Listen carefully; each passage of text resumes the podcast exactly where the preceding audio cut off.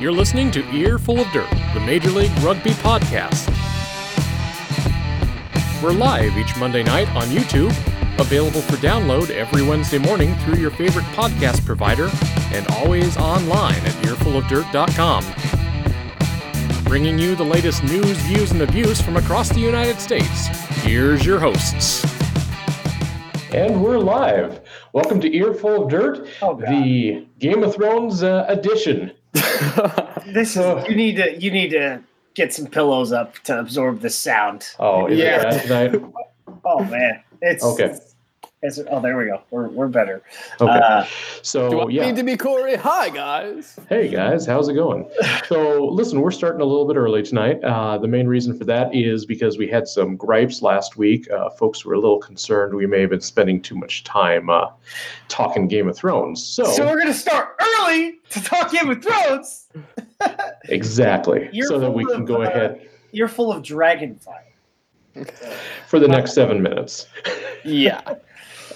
Uh, so, Aaron, uh, tell us what you thought about uh, last night's episode, and please be aware uh, this will include spoilers. So, if you have not watched the Spoilers, episode, spoilers. come back at eight yeah. for, or come at nine for the regular show. So if you cinematography, directing, the acting, really good. You know, I, I can't like uh, I, the, I the best way I can explain this episode and even this season is most people got lost.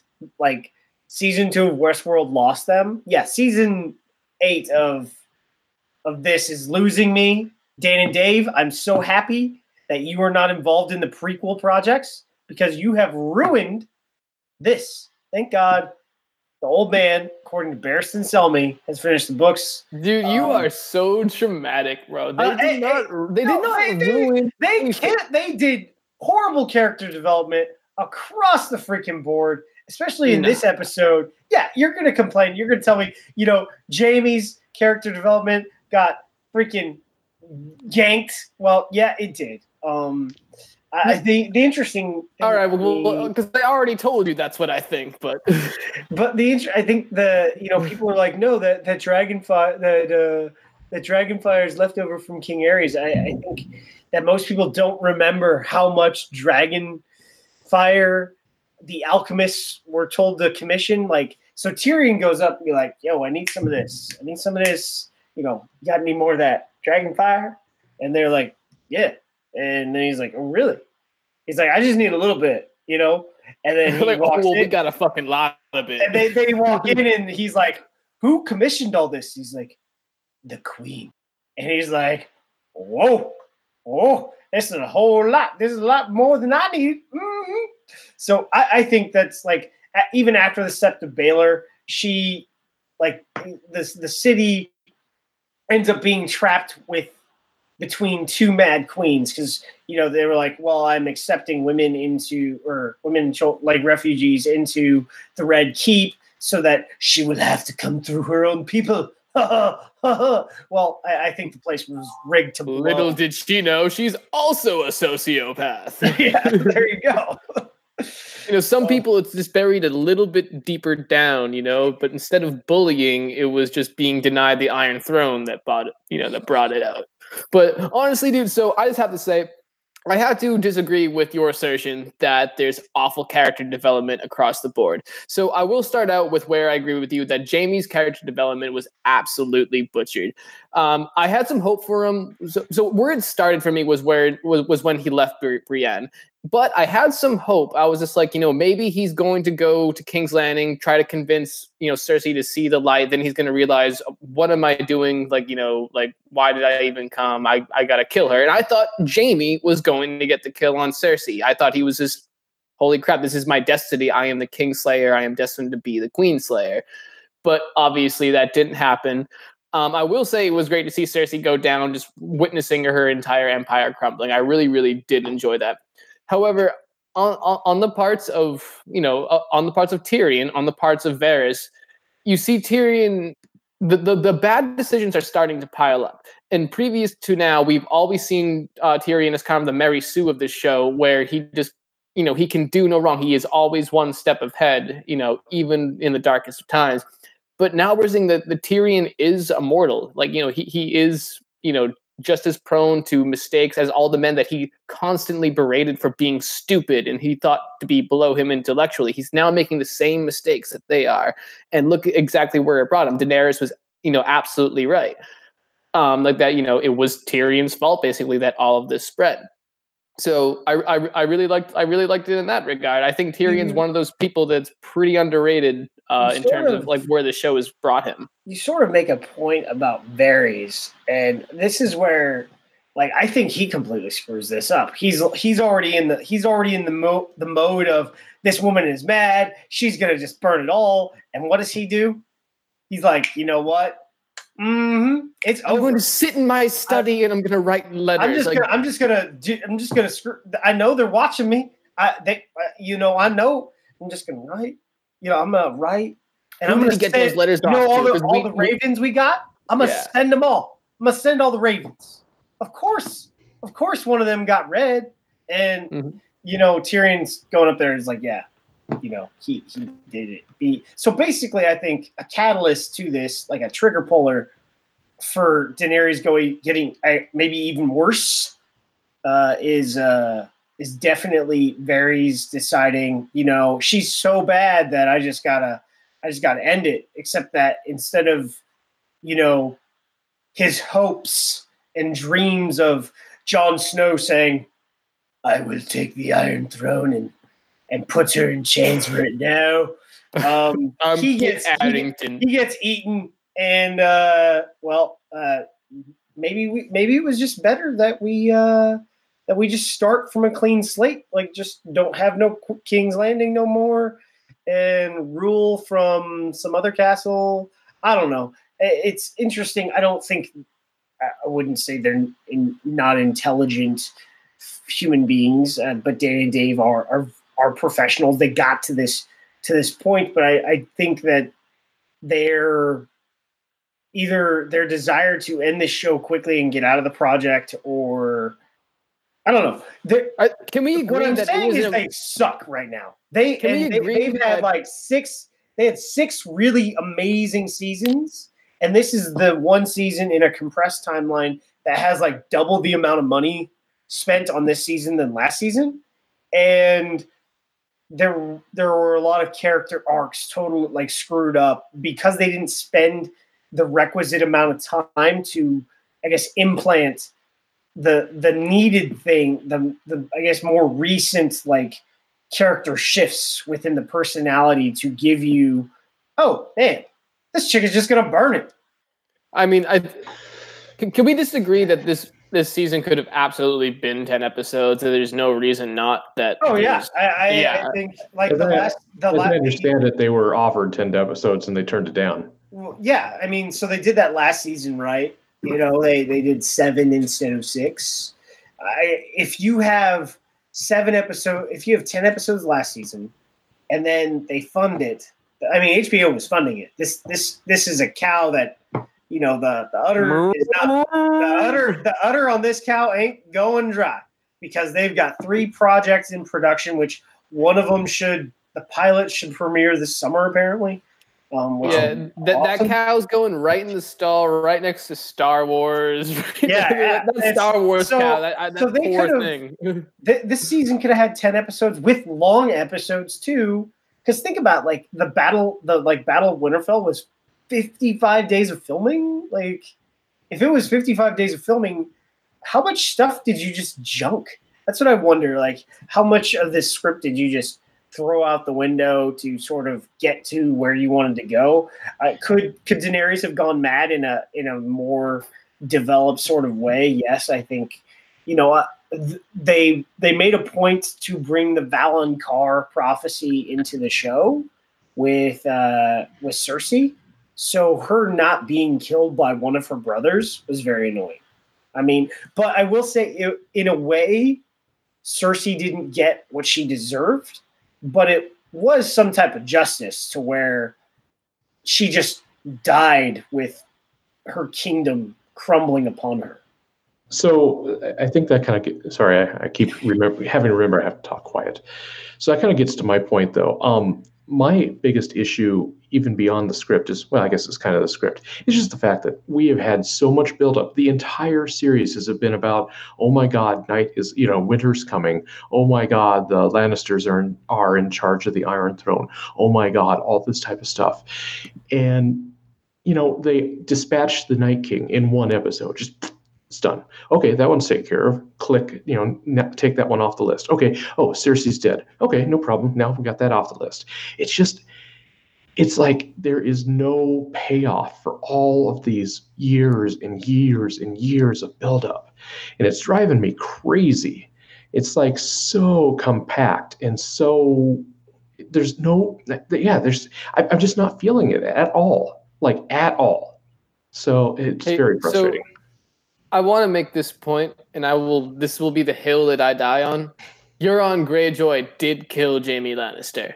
All right, because I mean, man was he dead, hadn't right? fought, Man was dead. well, yeah, no, no, Like- no, no, no. So, so if if if he hadn't fought Jaime and given him those injuries, Jaime made it to Cersei quicker, and possibly gotten down to the um, down the stairs before the entrance had caved in. Oh, for I mean, for Yeah. sure, definitely. Yeah. I- so God, so like, I just want so- to shout out to Euron, man. He did so, it. so Euron fights a delay action for his own personal satisfaction, and uh, he dies. But I mean, d- the reality is, I guess the time lapse makes no sense to me because, like, the amount of steps that uh, there is no freaking elevators in Game of Thrones. Just to let everyone know, like, gr- like they prove this with Bran. There, there is one. There's, There's, one at there's Castle one Black. at the wall.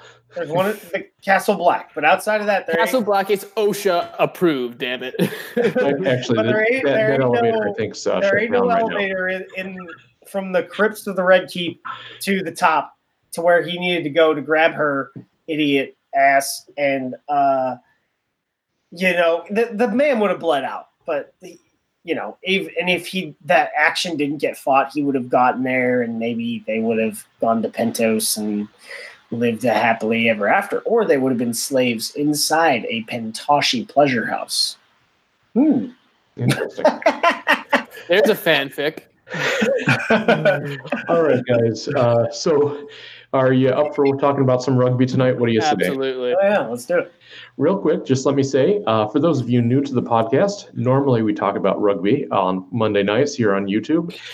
Uh, this is Earful of Dirt, the Major League Rugby podcast, where we talk uh, about United States Professional Rugby Union. It's our chance to look at the issues, hear from the league, players, and team leadership, and check in with our friends from across the U.S. rugby scene.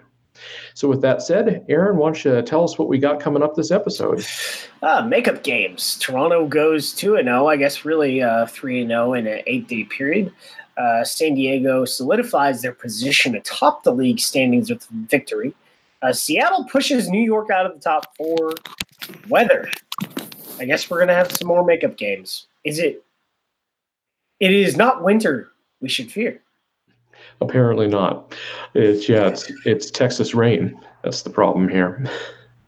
So uh, yeah, first things first. Uh, Toronto played host to two games, uh, one on Thursday night and one on Sunday.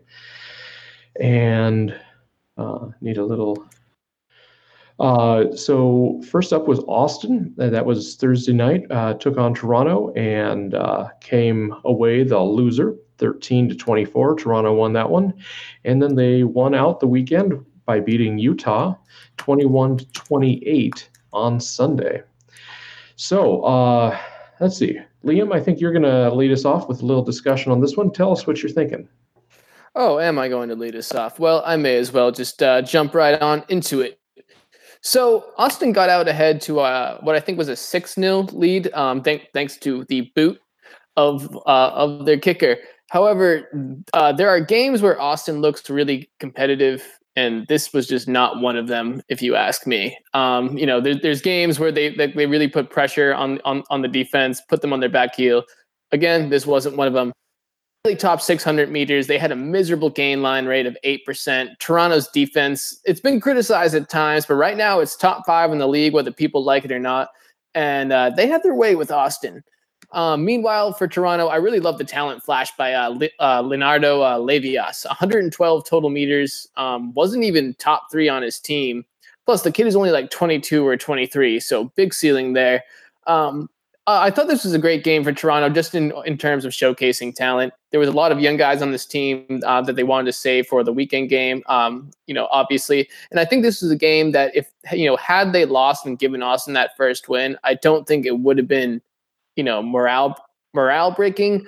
But the fact that they were able to get this win and you know continue this winning streak right now, um, you know, especially in the playoff push, they're a legitimate they're a legitimate contender right now, and I got to give them props.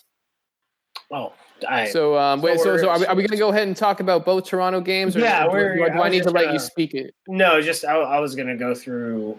Um, yeah, whatever.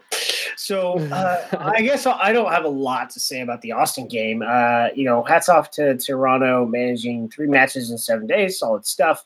Uh, Austin's had really nothing new. Um, I would say uh, people think, at least you know, when they play against each other, that they're relatively competent. Uh, scoreline gives them a good acquittal. I, I didn't really. They, they can't turn. They're I don't know when they're going to turn the corner. Probably next season, uh, whatever when whatever that is. Probably you know halfway, but uh, yeah, the scoreline uh, really, I think, really uh, shows that they weren't in this, but it didn't get away. Like their defense is still like their def uh, of the two. Their Austin's defense is very good. Uh, if they could have a competent attack that could at least get to the gain line, you know, they, they might have had Eight percent. they might have had eight percent. Not, not in this one, but I'm saying like they might have a win. Um, but uh, the I think the attack sort of like he still saw the pattern and what they wanted to do, but they're they, they sort of went backwards. Obviously, you know, with an eight percent gain line percentage rate. Uh, so you know, so Toronto they got a bunch of guys some time, uh, which was really good uh, to see some of that depth. Uh, you know, some people are saying, "Hey, they have the deepest bench." I think the difference with Toronto is not that they have a deep bench; it's that their bench right now is the healthiest, even with you know the likes of a Jack Nay who is out for the rest of the season, who really wasn't available that long either. He was only able to play in two games, and they're sort of missing him. Uh, eh, and we'll go into some of the guys that were out in the second game. So, Aaron, let me ask you this: Are the Houston SaberCats Austin's last chance at a win this season? Uh, yeah, and I think Yeah. I, I, I think that, but here's the thing: Austin is also the Houston SaberCats' last chance at a win too. Oh, we're oh, we're gonna win the game.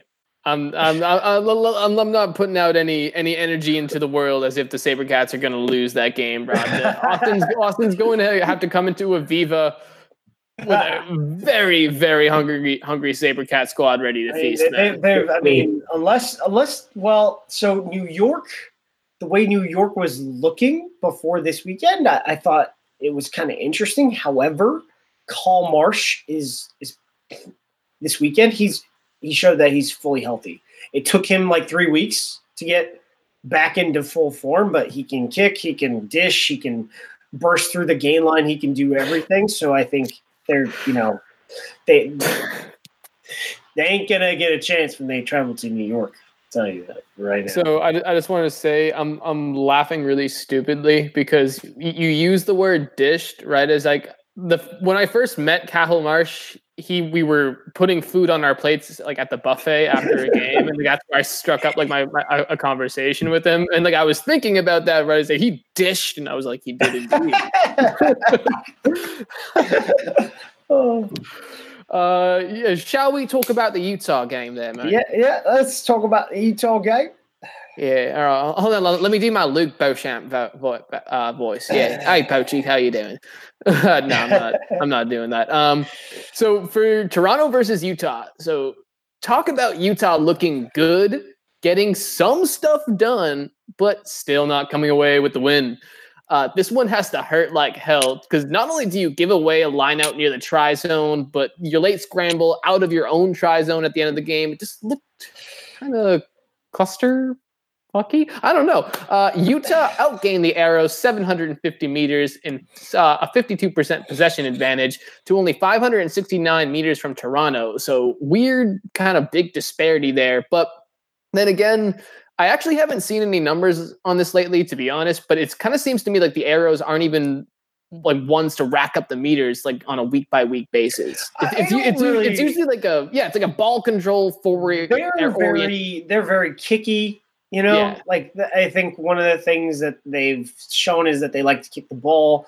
They they like to put it in play that way, but but but I mean, you look at that forward pack though. It's it's it's it's not. It, it's guys who have engines, like you know, in a like the um. So I, I can't I'm, I'm not on the page right now, but I'm pretty sure they have a lot of 80 minute players so, know, on, on, a week by week basis. In this game, in, in this game, in the forwards, there really like there wasn't a whole lot, at least up front.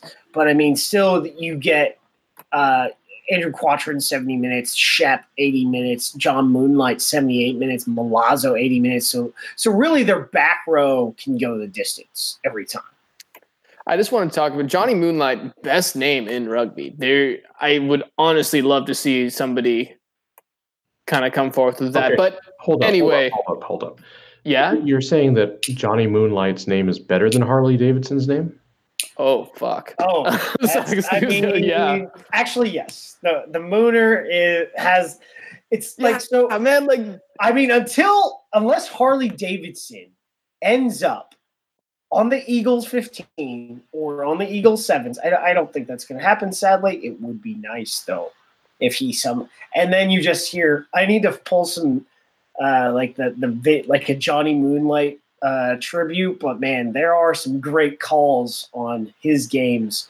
It's like and Johnny freaking Moonlight, and like, it's it's like uh, Johnny, like Johnny's great. Like, like jo- Johnny Moonlight's the name like you put on your fake ID when you're 16. no, no, actually, no. I don't even want to say that because the name Johnny Moonlight is truly badass. Like, it's I, I, it's a stage name or something like that. Like, I don't even know. It like is, uh, John it, Wayne. if Johnny Moonlight showed up to every game wearing sunglasses, a leather jacket, and smoking a cigarette, I literally would just be like, "That's Johnny Moonlight, man." oh man. Uh, all right, but anyway, Johnny, if you want to hit me up about a potential acting career, maybe we can float some ideas. But uh, I want to talk about your uh, I want to talk about your teammate Dan Moore, dude. Because one, I, I was saying how uh, Toronto usually employs this very controlled attack ball, like you know, uh, you know, like other, other than the kicking, like like we said, they have some big talent in the forwards.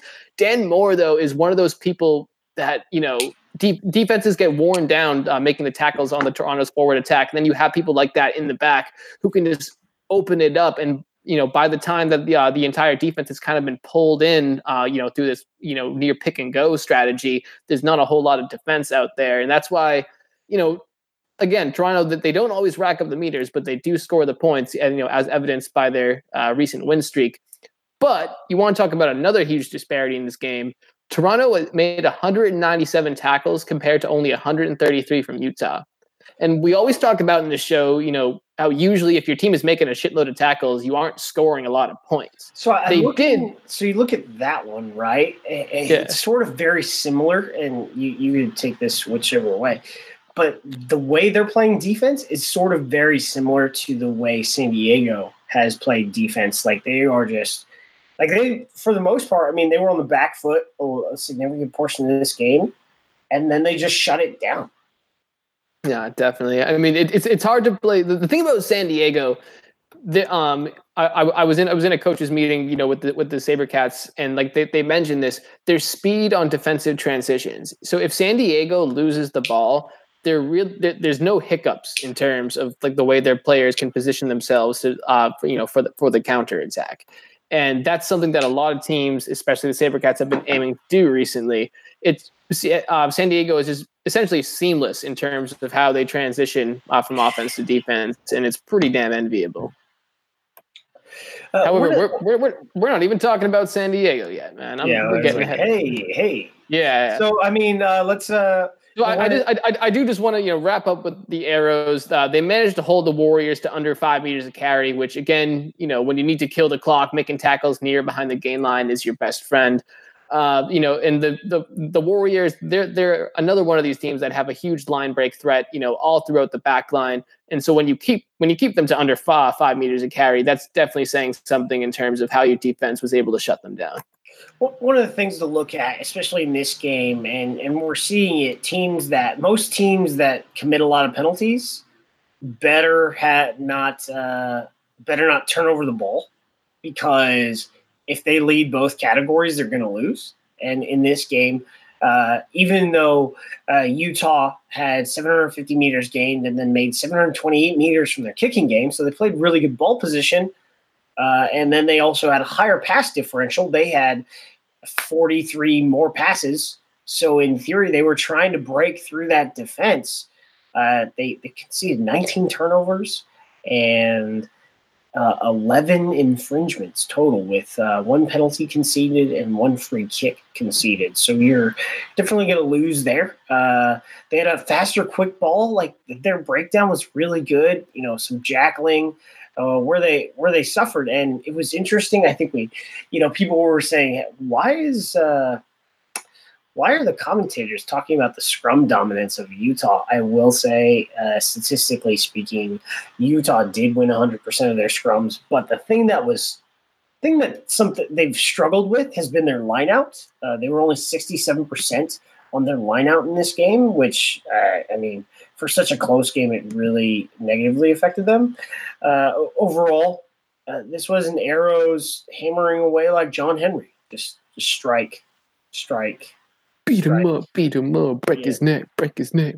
But uh, I guess one player I sort of want to highlight, uh, I think uh, Pat Clifton talked about this guy, although I don't think Pat really knows this guy's story.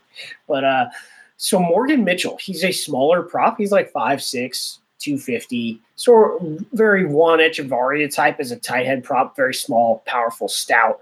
Uh, not really a Ben Obano. Ben Obano is bigger than both of those dudes, but Ben Obano's a loose head. Normally, your loose head is a lot, a good, at least an inch or two longer than your than your tight head prop. Uh, you know, but Mitchell, like he's he's more special than just being a smaller guy. Like this is a guy who has made it. You know, played a lot of Mitre 10, made it into Highlanders training squad. But the thing that almost stopped him from playing rugby two years ago. Uh, the fact that he's deaf, in order to like continue playing rugby, he had to get a cochlear implant in both uh, in both ears so that he could you know hear people. Uh, for a while when he was playing, I think for the Southland uh, with the Stags in the Mitre Ten, he like he was completely deaf. Like he had like something had done, been done so that he could hear a little bit, and then uh, an injury. I'm not wholly sure here, but he went back to being completely deaf and could only read lips. So, uh, you know, his luckily, I guess his surgeon is a rug, was a rugby guy and said, "Hey, uh, th- this isn't a big deal. Uh, you if if if if it fails because you're playing rugby, we can do it again. We can repeat the surgery, and as long as you wear a scrum cap, you you can you can scrum." And he did scrum very well against and Scrum. He did, and you know, and Scrum he did against both uh, first Franco Vandenberg and then Hulu Mongoloa. Uh, he actually made Hulu concede two Scrum penalties. So, uh, if you want to look at, uh, you know, how uh, teams do, you want to see, you know, how they concede penalties in the Scrum as well. Excellent. So we uh, had that game on those games on Thursday and Sunday, but in between on Saturday we had two hells of matches. Uh, holy cow, two very close matches. The first one of the day was San Diego visiting New Orleans, and they came away with a win, 26-19. But it it was quite the effort on uh, San Diego's part to get that win. So, Aaron, why don't you start talking us through it? This is a very interesting game. Uh, Nola is I, what appears to be so is one of the few teams that can bring the same physical intensity that San Diego uh, has brought uh, throughout the second half of this season. I didn't really know if they could do that, but they did do that. Uh, they weren't able to uh, execute their attack as much as they wanted to. Uh, and play had to play more of a ball position game, and, and really that was helped by the return of Scotty Gale, uh, you know, him being back to fitness and being able to start at fly half uh, is very important. Someone mentioned they mentioned on the broadcast that uh, Gale and Joe Peterson played on the same team in the Japanese top league, so that's kind of cool. Uh, New Orleans, you know, they, they knew what their matchups were. They knew that they needed to exploit space, and they did that. You know, with Scott Scotty had 11 kicks. Uh, Nick, we'll talk about Nick Feeks as well. San Diego, you know, they were going to play their ball placement and offload style, which they did. You know, running hard, trying to break the gain line. Uh, from from Feeks and Gale combined, we had over 500 kicking meters. That doesn't even include JP Eloff, right? Uh, both teams really sort of similar in how they how they attacked. I think, uh, you know, Nate Osborne just adjusted really what he wanted to do. Uh, they could still play a fast up tempo game, but that San Diego defense really shifts what a lot of people do. Uh, but the cool thing about New Orleans is they have a lot of these backs that can kick. Scott Gale, uh, you know, Nick Feeks, JP Eloff, uh, Tristan Blewett, and uh, Con Foley. All of these guys, and Tim Moppin, all of these guys are able to kick, and all of them did kick on the weekend. Uh, you know, what if I said uh, San Diego tied this weekend for the lowest penalties conceded of any MLR team in in this weekend. I would believe you because I've looked at the stats. but most people wouldn't, yeah, right? No, they, they are the leader in in yellow cards and they are the leader in total penalties this season. Uh, you know that that that's which really hampered them uh, up in Toronto.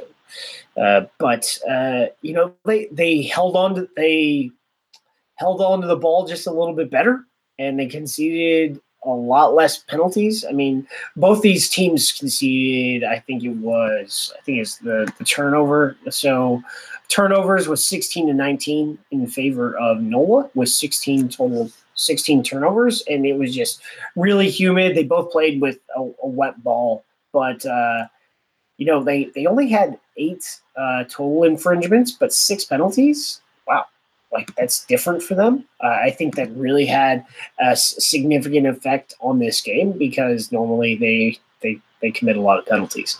Uh, even though they they have backs go down somehow, some way, San Diego has found you know some guys just to just to throw there. I mean, some of these guys have played uh, on the team all season, like Connor Kern stepping in at 12 and then throwing JP du Plessis uh, out uh, to 13, where he's played throughout the throughout the year as well.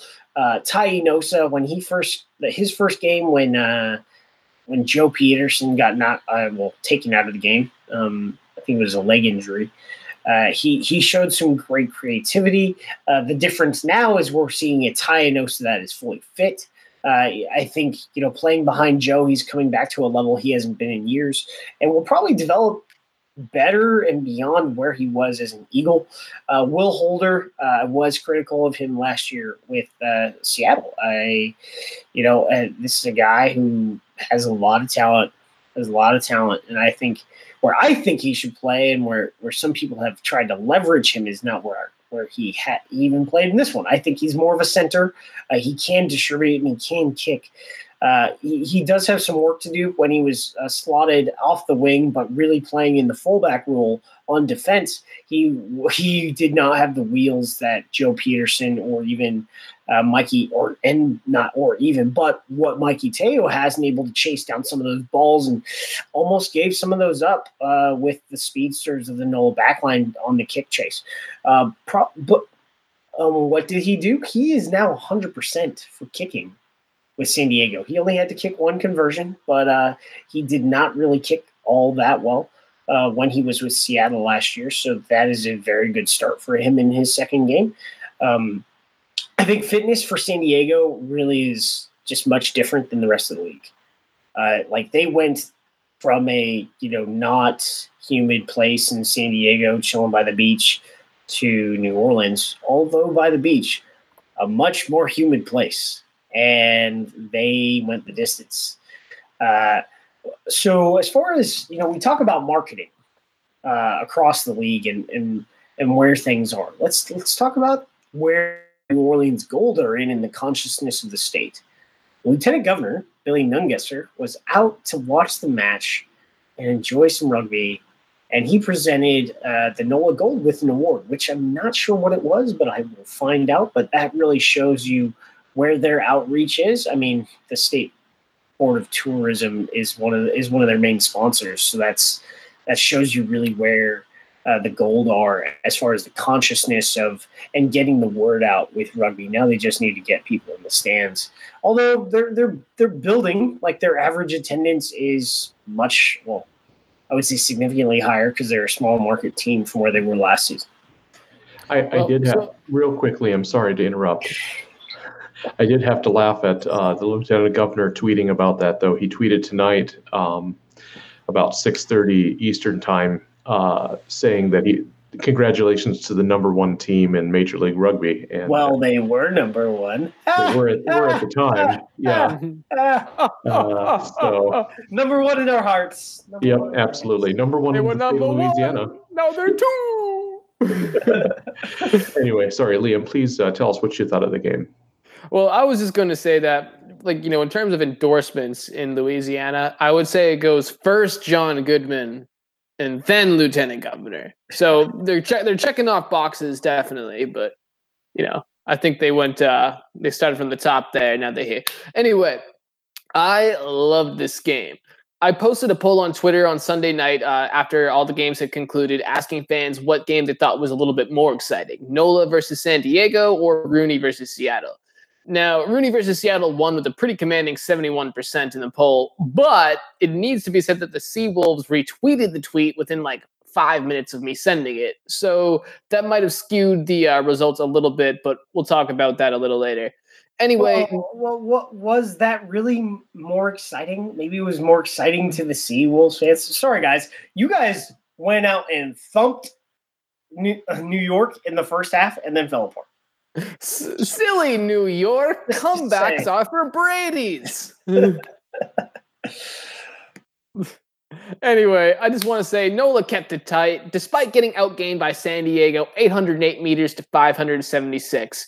Uh, take a look at what they were doing with those passes. Uh, they only managed about like four and a half meters per carry, um, while San Diego came out with a solid 5.0 on the dot in that metric. Not a ton of penalties, as Aaron was saying, uh, which makes a game like this even better. Like when guys can just let loose and open play, and um, you know, it, it it always makes for a great game, especially when these teams have the personnel that they do. It makes for you know really exciting rugby to watch.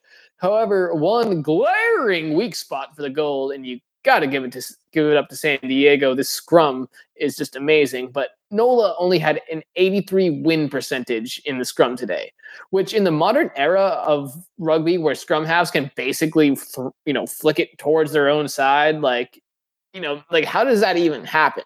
Um, whatever. Um, NOLA they can be deadly when they're executing their starter plays, you know, cleanly out of the set piece. Um, you know, but but they just kind of gave chances away, you know, when it came to this game, and that's I think it's a big factor in why they lost, uh, you know, why they lost the ultimate result. However, they did manage two lineout steals, so props on that.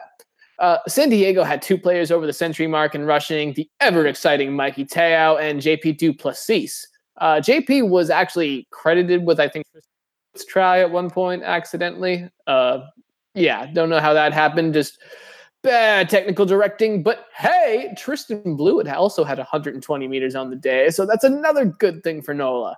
Um, NOLA still one of the top teams in the league, but they've definitely slowed down a little bit in the latter half of the season. Um, definitely going to be a playoff team, championship team. We'll see. Uh, one of the one of the things that I didn't mention was uh, um, was locks. Um, the, and I, I, mentioned this on Twitter uh, that the uh, so Nikola Bursic has played lock before at the international level with G League, but uh, he's played a lot of six this year. Thank you, but uh, he had to. He's smaller than Luke White, and everyone knows my opinion on using Luke White as a as a lock as a tight head lock forward, right? Uh, I, we all just want to see Luke White play. Whatever uh, chance they have to get him on the field, I'm yeah, all well, for it. I, I mean, you know, these guys need to play, but one of the things that is hurting their scrum, I think, where's John Sullivan? like, is he? He's injured. he needs to come back because you know it's just it's really it's really pretty rough with uh, lock depth in this league is really uh, the, it's really struggling, and that's why we're seeing the likes of uh, you know was it not Ronan McCusker coming into uh, as a loan for a bottom place team in in Austin. So uh, we need to do better on finding locks. And by finding locks, I don't mean ones that play rugby, but possibly play basketball or football and investing the time to develop them. So. There's even talks about taking a door off its hinges and having it play rugby. Some of these doors have great locks, man. Have you seen them? Especially in New Orleans, dude. Problem solved. Right? Modern problems require modern solutions, man. I grew up on Dave Chappelle. So, uh, Aaron, you already mentioned the outcome for uh, Seattle traveling to Rooney, but um, Seattle did come away with a win in New York City, 38 to 31, in spite of a rough second half. Uh, Liam, take us into this one. Corey, you sound like you're doing a podcast from a library, man. you sound like you're doing a rugby ASMR video, dude. And like, if you don't know what ASMR is, like, I very much implore you to look it up. It's, it's interesting. Uh, Corey, you honestly could have a career. Uh, anyway, I'll, later, I'll back, on, back to I'll, later on. I'll just be smacking my lips and drinking water. oh, yeah, we'll be the, the, podcast will be going late tonight. It will be Corey rustling papers and making dad noises. Uh. You know, there's somebody in their house right now listening to this, just like. I mean, ASMR is not inherently sexual either, so I shouldn't even. But let's be honest. Oh God! I mean, it, All right. it is a little. Anyway, um, Seattle versus Rooney, final score of 38 to 31. This game lived up to a lot of people's expectations. However, I feel like Rooney definitely walked away from this one especially disappointed considering just how tight this playoff race is and how many times they kind of gave this one away. Uh, in total of statistics, uh, Seattle 810 meters total, uh, RUNY 685. Uh, here's a kicker that's always a good indicator of who might have lost turnovers because Rooney had 11 of them including one apiece in the breakdown and in the line out. Yeah, you're not going to be a. Yeah, I, I, I, is, that, is that another uh, ASMR noise? uh, can we can we talk about Ben Foden? I'm going to talk about Ben Foden. 139 meters, dude. Great game out, you know, out of the scrummy man.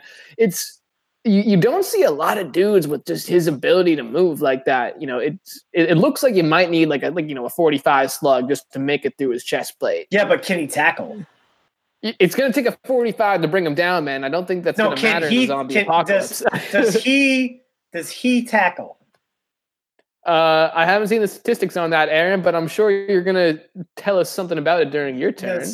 Say he doesn't tackle much, but yeah, well, he definitely didn't tackle Matt Turner a whole lot because yeah. So uh, Matt Turner, 160 total meters, and how many tries, Aaron? Uh, one, uh, dos. I didn't even do the uh, like like his average meters per carry just because I was like, damn, on that uh, yeah, on that on that total. So yeah, big shout out to Matt Turner, huge catalyst in how the Seattle team was able to move it. Uh, however, Seattle was Seattle. They, have shown some leaks on that defense. They've shown that when New York is allowed to execute cleanly, uh, kind of like how, how I said with Nola, when they're allowed to execute cleanly out of the set piece, they're going to hurt you, especially with people like Cathal Marsh and Connor Wallace Sims, who are not only pretty technically sound in terms of their footwork, but they have a high rugby IQ and they can absolutely burn you if you give them open space. And there's a lot of people on this Rooney team who have that ability in one way or another. Seattle, uh, you know, they're a great team when they're executing and when they're balanced, they're nearly unstoppable. But if you get them just a, little bit, you know, on the fringe, if you get them on their back heel and just a little bit flustered, and if you can execute on them, that's the way to beat them. So uh, when it comes to like how this game worked out, uh, you know, it's it's it's really uh, I missed a bit of it because of the scheduling piece. So I had to go back and rewatch them. This first 10 minutes, really pretty even. Given the roster shifts with some of the guys being fully fit, I expected uh, more from New York. I did pick the Seawolves originally. They accomplished that task, but they did almost snatch defeat from the jaws of victory. Um, like I said, and the uh, minutes 11 to 19 show, uh, man, the old Seawolves, they wrecked New York. 21 points in about nine ish minutes. Uh, two of those tries come from uh, Matt Turner just cutting up the Dude. body. That is the rooster like a laser scalpel, not just a scalpel, but a laser scalpel. Um, and also Riekert Hattingh getting after it as well in that sandwich of tries. Uh, sadly, the attack from the Puddle Pups wasn't as good for them in the second half. Uh, I think New York responded uh, with their own fitness and some pride. Uh, played possession game and forced turnovers. One of the things that really affected uh, Seattle in that half was, oh man, they they committed a lot of penalties. Uh, in fact, they committed what was it? So eight straight penalties, uh, to, which really sort of led to some of these some of these tries, and whereas uh, same New York really had some penalties early on uh, in the game. If you look at how the, the infringement flow works, uh, and it really just didn't help. Uh, you, you know, you, you got to keep your hands out of the ruck. You got to be really, guys, if you're going to commit like seven offside penalties, eh, come on. That's not going to help you. Like, that's really the penalties and the turnovers really negatively affected uh, Seattle in that second half. But at the end of the day, they were able to score more. So there we go. Uh, when it comes to uh, you know some of these guys, uh, the the tempo. Let's talk about the tempo. Uh, J.P. Smith, which is fast service out of scrum and ruck, uh, which is much different. Uh, like the styles of play between him and Mac are different, and it really allowed uh, Seattle to push that tempo early on in the game. They didn't really have it. Probably because of the turnovers, probably because of the penalties in the second half when they went um, before they went to Phil Mack and when they went to Phil Mack, it just wasn't different the judge himself, the Justice Sears Duru, had 18 tackles in defense, uh, but a, a season high tackles uh, for Riekert Hattingh uh, with 26. Really good from really good day from him overall. Uh, nice to see for New York. Nice to see Cathal Marsh back into full fitness, slotting kicks whenever he wants to or needs to. Uh, Will Leonard uh, he played last week, but he played very well this weekend. And Dylan Fawcett. Um, interesting question for everyone. Is New York over reliant on Dylan Fawcett? That's well, thought. You can answer it now, and you can hate me later on Twitter. I don't. I don't think to say over reliant is is Dylan Fawcett an overachiever. I guess you could say because it's. I think they. I think they want to utilize a balanced attack. They have the pieces in the back line and both and and in the scrum to do it. I think Dylan Fawcett is just kind of a Mr. Do Everything who, you know, isn't screwing it up for his team in that regard. And there's there's there's people in this in in this league who are Mr. Do Everythings who kind of screw shit up. All right, and Josh, uh, Josh weighed in. We're having our own conversation in the sidebar, so whenever you hear those long pauses, that's just like me and Aaron. oh, uh, Josh said yes, uh, that they're definitely too reliant on Fawcett. So, yeah, Josh. Well, how about you join us on the goddamn podcast, and maybe you can give that opinion yourself. but um, show your face, Snoke. All right. Um, so, uh, the last game of the weekend didn't actually happen. Um, that one, just a quick note that uh, Glendale traveling to Houston got rained out uh, mm-hmm. because of torrential downpours you guys have been having down there. Uh, Liam, what's the weather been like? Dude, like I'm a. So this is no exaggeration. Like I've seen like a lot of rain before, especially up in Vermont. There was like a, a lot of storms, like you know around this time of year That was the most rain I've ever seen in my freaking life in a span of two days. Like that, the, the night that that huge ass like cell moved moved through. Like, so I guess what happened is like the Gulf of Mexico like was especially warm. It kind of stalled out, and as it stalled out, it just got all warmer and angrier. And then finally, like when it came through, like outside my window, like I could read to the lightning practically, and the wind was just whipping. The next morning, there's freaking shopping carts like all over my parking lot that freaking blew over the fence from the goddamn uh, like like a shopping center, like like over my fence. Like I think it has to. I think they had to make it over train tracks. I'm not even kidding you guys. Like, yeah. So it was pretty intense. Um, however, I, I sent you guys like like um, in the group email a picture. Um, Aveva actually didn't get um, damaged that bad, like if at all. There's a lot of puddles in the parking lot. The field was, you know, the field was okay. It was, it didn't look that bad. I, we were on the uh, on the practice fields today, and they were totally fine. Uh, however, I think the, a large reason as to why the game was canceled was the roads around it were just crappy. I tried to drive down Mykawa Road, which is you know, if you're coming from my apartment, it goes down to Airport Boulevard, and then you take the right, and you're kind of going towards Aveva. Then I couldn't even get down it, dude, because there was just mad traffic and you know branches and like emergency vehicles and especially in that time you don't want to get in the way of first responders so it's best just to kind of go home and do your thing. But yeah but i'm going to get an extra paycheck towards the end of the month for uh, for my june rent which is good that is a good thing. We're losing liam a little Fix bit your so, internet. Uh, he'll be back in a second.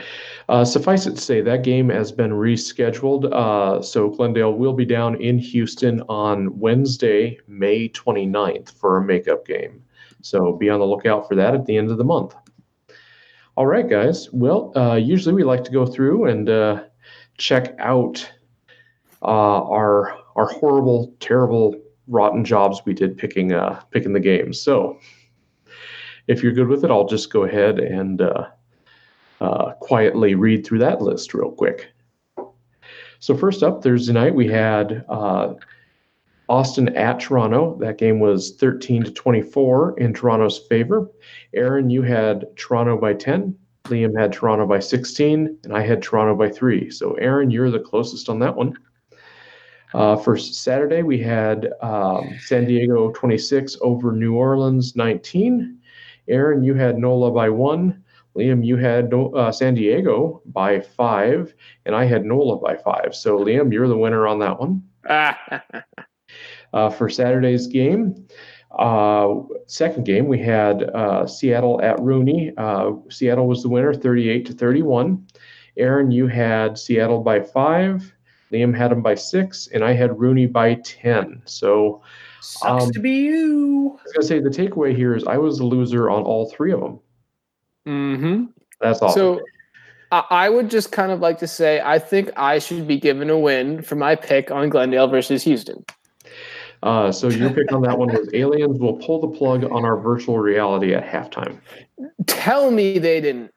Prove to me they didn't. Yeah, well, there was no halftime, so It, that's what they want you to think. uh, the final game of the weekend was Sunday night's uh, Utah at Toronto, and Toronto won that twenty-eight to twenty-one. And Aaron, you had Toronto. I'm sorry, I'm laughing because I picked this one wrong too. Uh, Aaron had Toronto by five, Liam had Toronto by ten, and I had Utah by three. Holy crap! I mean, you weren't like dead wrong. You weren't Sucks like, to suck. Yeah, dude. Like you. No, no, I, I was wrong. Let's let's just call it what it is. I, I was wrong on every damn game. uh, so, Aaron, uh, take us through the standings as of week 16. All right. S- Solidification with 14 matches played by San Diego Legion at a 10 3 and 1 record. Uh, man, that point differential is sexy with uh, plus 139. Um, they have 10 bonus points, uh, 52 total table points.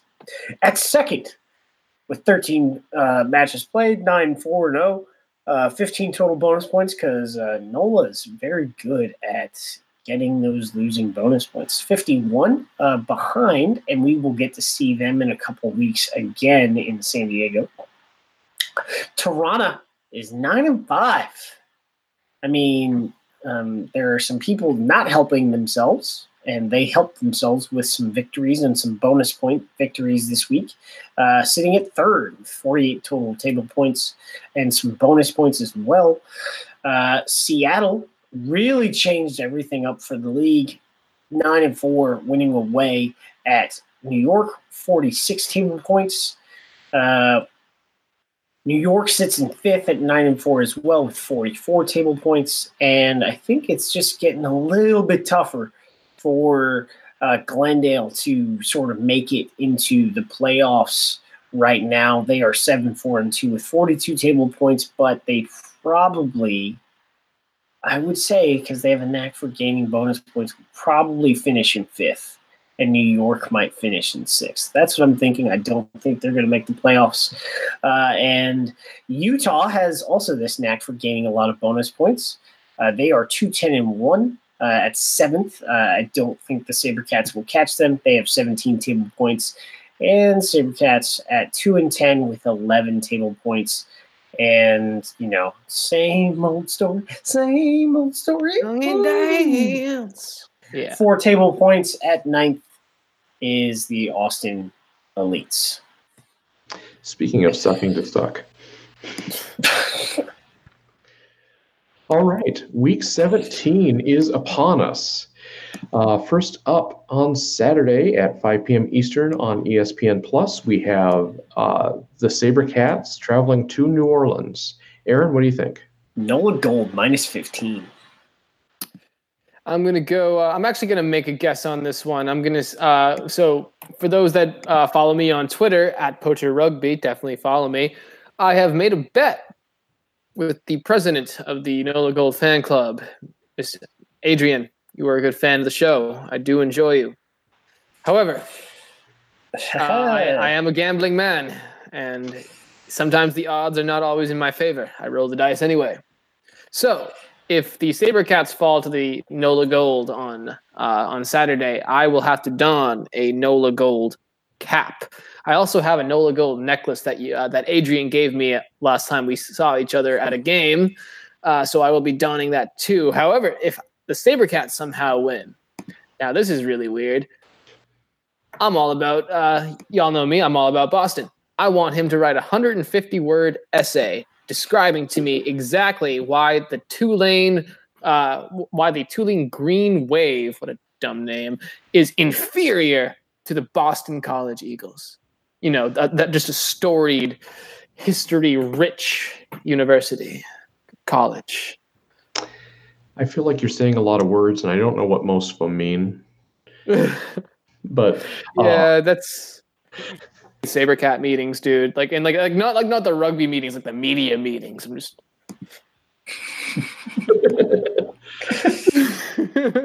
I'm uh, going to go with a big win for NOLA on this one. I'm going to say they win by 20 over Houston. yeah, Corey. I'm going to be right one of these weeks. Mhm. Actually, the best thing I could do, honestly, would be to say that uh, NOLA is going to win at this point. I'm probably helping you. Yeah. All right. So uh, next up on Saturday is uh, Seattle at Glendale. That is 6 p.m. on CBS Sports Network. Aaron, what do you think? Uh, I'm going Seattle minus three, and this is going to be a high scoring affair. Uh, I am going to go with Seattle minus 10. It's going to be a pretty close game all throughout, but Seattle is going to eventually pull away at the 68th minute exactly. And I'm going to go ahead and say Glendale uh, wins this one, just because I'm going to give them the uh, home field advantage on it. So I think it is going to be a close game, though. Uh, the nightcap on Saturday is San Diego at Utah. That's at 9 p.m. Eastern on ESPN Plus. Aaron, what do you think? Ooh, no. um, so I'm gonna go. You know, Utah's gonna do what they did, keep it interesting, but still a dominating win for San Diego minus 15. Uh, I'm gonna go not so dominating performance by Utah. I'm gonna go Sandy. Uh, I'm gonna go San Diego minus 21. And I'm going to go ahead and call this one a little bit closer than you guys. I'm going to say San Diego by 10. Okie dokie, there, guy. All right. Oh So, my! Yeah, sure. You Oh bet. yeah. That's that's good there. Um, Brian Ray just hitting his head against the table right now. uh, I'm gonna go out and get some Tim Hortons. I need to calm down. Could you pass me the maple syrup? Well, you made a spare parts there, aren't you, guy? I think it's like a rigs a Riggs shake is his is his current jam, which is just chocolate milk and vanilla. Apparently, I Yeah, need to hey. just Well, so Brian Ray, I I want to challenge Canada versus Vermont in a poutine off. Uh, I will I will die on that damn hill. So uh, as far as I don't know about that poutine, but I saw some southern poutine, and No, don't even, dude. Oh, I, hey, that regular poutine looks disgusting. I'm never no. poutine no is not a- delicious. Are you kidding But me right now? I will literally fight you. well, uh, southern poutine. cheese? What is Southern not pout- to love about this? Southern poutine has, is fries. Okay, obviously the fries, but then you got a sausage gravy. Okay, a little bit of cheese, and then a fried egg on top. Now that don't sound delicious. Well, Everything in the South is delicious. That's not the point. Have you ever eaten a meal past the Mason Dixon, dude? Are you kidding me? Like it's They still know what's what's good. They still know cooking with butter is the way to go. yeah. The, the South might not rise again, but I'll be goddamn if their cholesterol don't. Boom. so the last game of the weekend is Sunday. Uh, that is Austin traveling to New York, 1 p.m. on ESPN Plus. Um, I'm guessing we have similar uh, outcomes on this one, guys. well, Austin ain't got a chance, uh, but uh, you know New York might just screw it up enough to not like make a dominating win, but still like New York minus ten. Yeah. Um. So unless, un, uh, unless my, my my fan fiction novel of PG of Cyborg PG Vandenberg comes true, I don't think uh, Austin's going to pull this one out. Rooney minus twenty. However, C- Cyborg PG, PG Vandenberg, he changes the game. Okay. Well, if that happens, we'll let you know about it next week. But until then, I'm going to say Rooney wins this one by 22. And that takes us down to my favorite segment every week questions from Bob. So, uh, just as a quick reminder, we get these, uh, well, a lot of these anyway, off of our Reddit page. And so that's reddit.com slash r slash ml rugby. Be sure to check that out. And I post a thread each Monday. Uh, try to get it up in the morning or Sunday night, uh, asking for requests. So, starting this off, one of uh, one of our regular contributors, Say Nee, who is having a cake day today. So happy cake day, my friend, asks. Let me turn this towards me so I can actually read it. Does MLR plan to require an injury report similar to other major U.S. sports? Well, Not to the media. not to the media, so yeah, I have to Yeah, get these. the I have to get these on my own. I'm not allowed to publish them. I have to. I have to. I have to make requests, and maybe GMs will answer the question or not. Yeah. So, Um, like, it, it- it's like it's like sometimes there's it's it's like it- like if you observe that a player is clearly hurt then you know it's not like you can like you're just going to straight up deny it be like oh yeah he's hurt you know but it's not like teams are going to be like oh so and so got hurt in practice and he's a little banged up you know it's just Uh, yeah, so gambling, you know, that's what drives this stuff. I, I think as the, the league is concerned, uh, I think they're working, or, or we uh, are working on this stuff, but I, I don't know. There are projects in the in the queue, but I don't know the timeline of this specific one. Yes, you may think it's easy, but I will tell you that the the systems used for this in other leagues are much more complicated than just an email because they like it. It's insurance and all this other stuff. All right.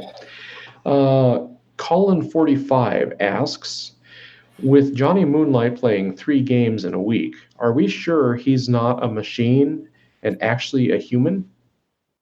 oh god cyborg johnny moonlight Johnny, he he's an awesome guy. Uh, not sure how much we'll see of him the rest of the season because his day job. Is um, one of Ontario's finest as a firefighter. So there you go. So three plays three uh, rugby matches and still manages to save a kitten from a tree. Yeah, yeah. There you go. Good. Can we make a movie on this guy? Yeah, I think so. um, okay, uh, Winter 0215. Is there a general sense of how the powers that be are feeling about this season? Do people think the underlying numbers are moving in the right direction? And I assume I mean, that's more attendance and viewership, so, right? so attendance were already over a hundred thousand people having entered the gate of uh, uh, of MLR teams. I think quality of play is still like even though we're seeing it kind of drop because of fitness, because of injuries, is still better than where we were last year. So I think the metrics as far as are overall good. Um, I think I, I'm going to answer the question about weather, I guess, which would be a feeling. Like, Yeah. Um, I'm from everything that I've heard from you know the powers that be. Numbers definitely are trending in the right direction, and there definitely wouldn't have been you know so much investment on Aveva Stadium if there wasn't a belief that the league you know was sustainable.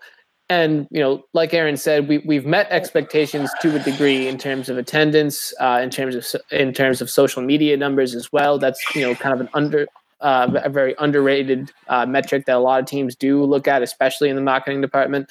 Uh, another thing that you know you also need to look at is, uh, I, I guess you need like, like how are teams handling money and spending money? How are they developing academies? How are they reaching out to the community? And we've seen we've seen players visit the uh, visit kids in, in the hospital. We've seen uh, teams start to set up academies, both youth and uh, you know upper levels. So yeah, no, I would definitely say things are trending in the right direction. All right. The Stalker Fang. Anyone know the attendance for Toronto, Utah? I don't. uh, twelve twenty four. I got that today from GM Mark Whitaker. Uh, as far as so, how many of y'all, I mean, the audience, y'all, or you guys, are going to sit if you're attending a game, are going to sit through like sleet and with, without like a cover. You know, there there's no cover. There's no shelter. Are you gonna? Okay, that's I mean, you, So you, ever, you, you, ever you ever played rugby in Vermont, man? Freaking No, I'll, I'll play. I'll play the rugby, but I ain't watching the rugby. If you get my point. Like I, I've played in the snow. that's true. Yeah, It's like I've played in the snow. I, I, I played in the rain. You know, I'll do that, but I will not. Like I'm gonna up to the house, to the house. Like so, yeah. Twelve twenty four. I think given the conditions, that's a decent number. Uh, the arrows are very deliberate, so that number doesn't, as far as I can tell, based on my conversation today, like doesn't the if it was like 200 they would be concerned but i mean it wasn't that much of a drop from last week compared to you know the the conditions Fair enough. Okay, greetings ADM.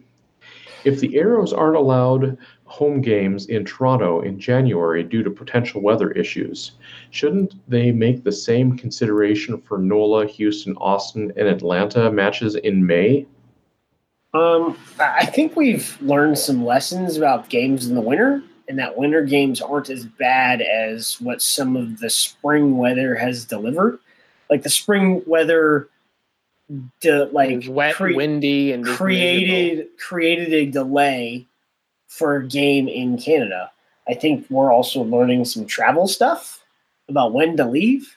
Uh, you know, so I, it is what it is, and as this league progresses, we're we're just going to deal with it. Really,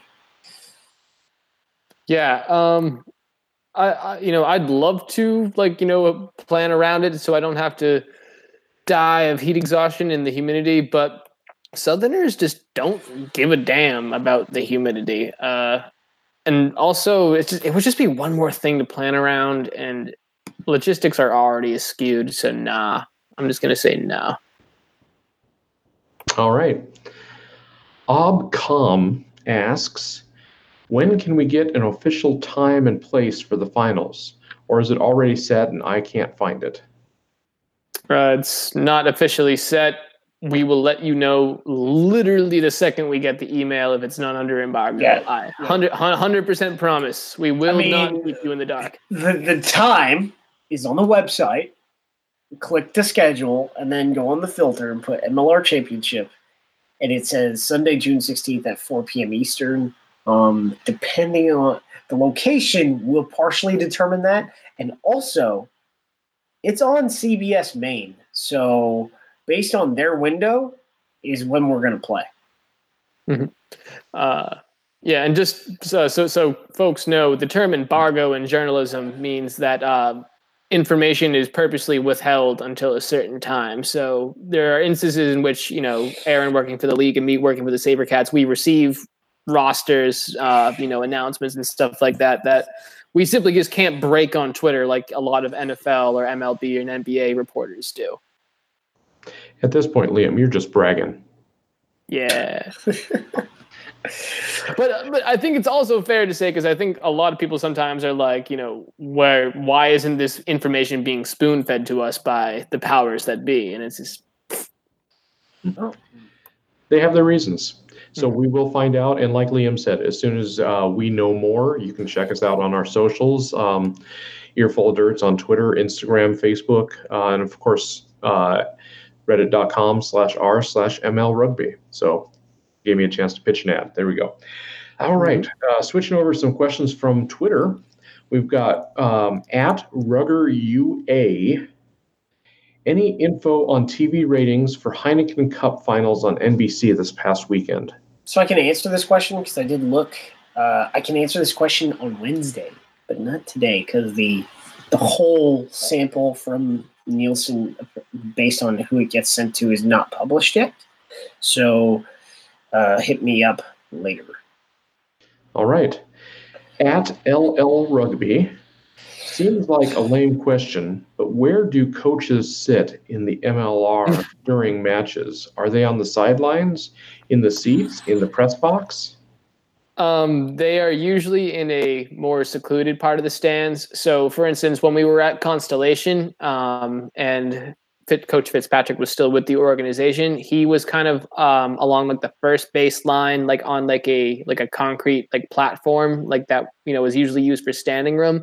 Um, then like at one point, like um, like I was like over like on the left field fence, like in like a in like a seating area, and Coach and Coach Tolkien sat uh, sat you know, like like a, like a few chairs down from me to watch the uh, the Rugby United New York game. Um, and then yeah, and then uh, right now at Aveva, uh, Fitzy's is going to be up in the box. Uh, not Fitzy, sorry, Paul is going to be in the box. Uh, this I guess it's lame, but it's coaches are different. You know, like some coaches uh, do the traditional thing and they go to, they go sit in the box and and they radio down um, the calls that they they send in and. Uh, I think a lot of Alan Yarday, Alan Yarday, and a few other. There's probably like two other coaches that don't sit in the box. That, that's just is what it is. And some some things is uh, some venues don't give you high vantage points for coaches. Uh, if you guys have ever been to, I guess the coach's box is at Infinity Park is really not that high up. It's right next to each bench. So So really, I think the answer is it depends. Uh, I think probably the best seat in the house uh, last season went to Seattle, whose coach was on the field the whole time. So, all right. Uh, at Michael Sasbo asks, uh, is there any word on a unified streaming platform? Uh, um, yes, it's called going to the game. If you buy a ticket, you can just yeah, no, I, I have no idea. I, uh, well, everything is on YouTube uh, every week. So there's a unified streaming platform. As far as next season is concerned, uh, there are some discussions. I think the the intent is to move everything back to ESPN Plus, but you know the you know there's there's a lot of hands in the bucket that would make that decision um, happen. So you know, Now, are now are there still contractual obligations into year three, or were those just one and two? I, I think the contractual obligations are, are, were either two or three year deals, but uh, ESPN Plus is pretty simple. Like uh, they, if as long as you have a truck that can upload, they'll just take the they'll just take the feed. So it's they want content, so the the negotiation to get to that platform, which is the largest sports streaming platform in the world. That is not. Uh, I think DAZN might be bigger, but DAZN is also trash. So there you go. All right. And that wraps up the regular portion of the show. So I guess uh, on our way out, guys, do you have any final thoughts tonight? Um, shout out to the Lady Eagles uh, on their bronze medal victory over France in Langford at the Sevens. Uh, you know, one more win, uh, which will happen at Biarritz. I think, you know, USA Twitter said we only need to show up for a game, but I think that's kind of weird. Um, it might be true, but one more win, and it, it would be really hard not to get one win in Biarritz, but one win, and we are officially qualified top four for the Olympics, which would be amazing for both the men and the women to qualify directly out of the World Series for the Olympics in 2020. That's, uh, that's a heck of a thing. Uh, my only closing thought is make sure to tune into the Earful of Dirt Facebook page on Saturday at 10 a.m. Central Standard Time, 11 a.m. Eastern, for episode four of Saturday Morning Team Juice, where I will be previewing that weekend's slate of games. It's it's a pretty good show, but uh, yeah. And my only final thought is that I'm feeling pretty good about the fact that we only have one episode of Game of Thrones left. And so after this Sunday, my watch will finally be ended and I will be able to rest. he, he, Corey's just going to disappear like Luke Skywalker. Just and my watch is over. All right, fellas. Well, thank you so much, everyone, for joining us. Um, on our way out, please note that all opinions expressed on the broadcast are those of the hosts and the guests and do not necessarily reflect the beliefs or practices of Major League Rugby teams or the league. Aaron Castro is employed by Major League Rugby. Liam Madigan, uh, Liam Poach is employed by the West Houston Lions and Houston SaberCats. Please be sure to tune in next week, where hopefully my voice will not be this muted and sexy. Uh, we'll be live on YouTube next Monday night and available on your favorite podcast platform each and every Wednesday morning. If you like what we do, please subscribe to our YouTube and iTunes feeds. And if uh, that really helps other folks find us. So thank you for that, those who have subscribed. And be sure to share your own news, views, and abuse with us on Facebook, Twitter, and Instagram. That's it. Thank you so much for listening. Uh, until next week, go out and watch some rugby. Thank you for listening to Earful of Dirt, the Major League Rugby podcast. We're live each Monday night on YouTube, available for download every Wednesday morning through your favorite podcast provider, and always online at earfulofdirt.com. Subscribe to our channel on YouTube and like us on Facebook, Twitter, and Instagram. You can share your thoughts with us via our voicemail by calling 720 600 2679. We're live again next Monday at 10 p.m. Eastern, 7 p.m. Pacific. We'll see you then.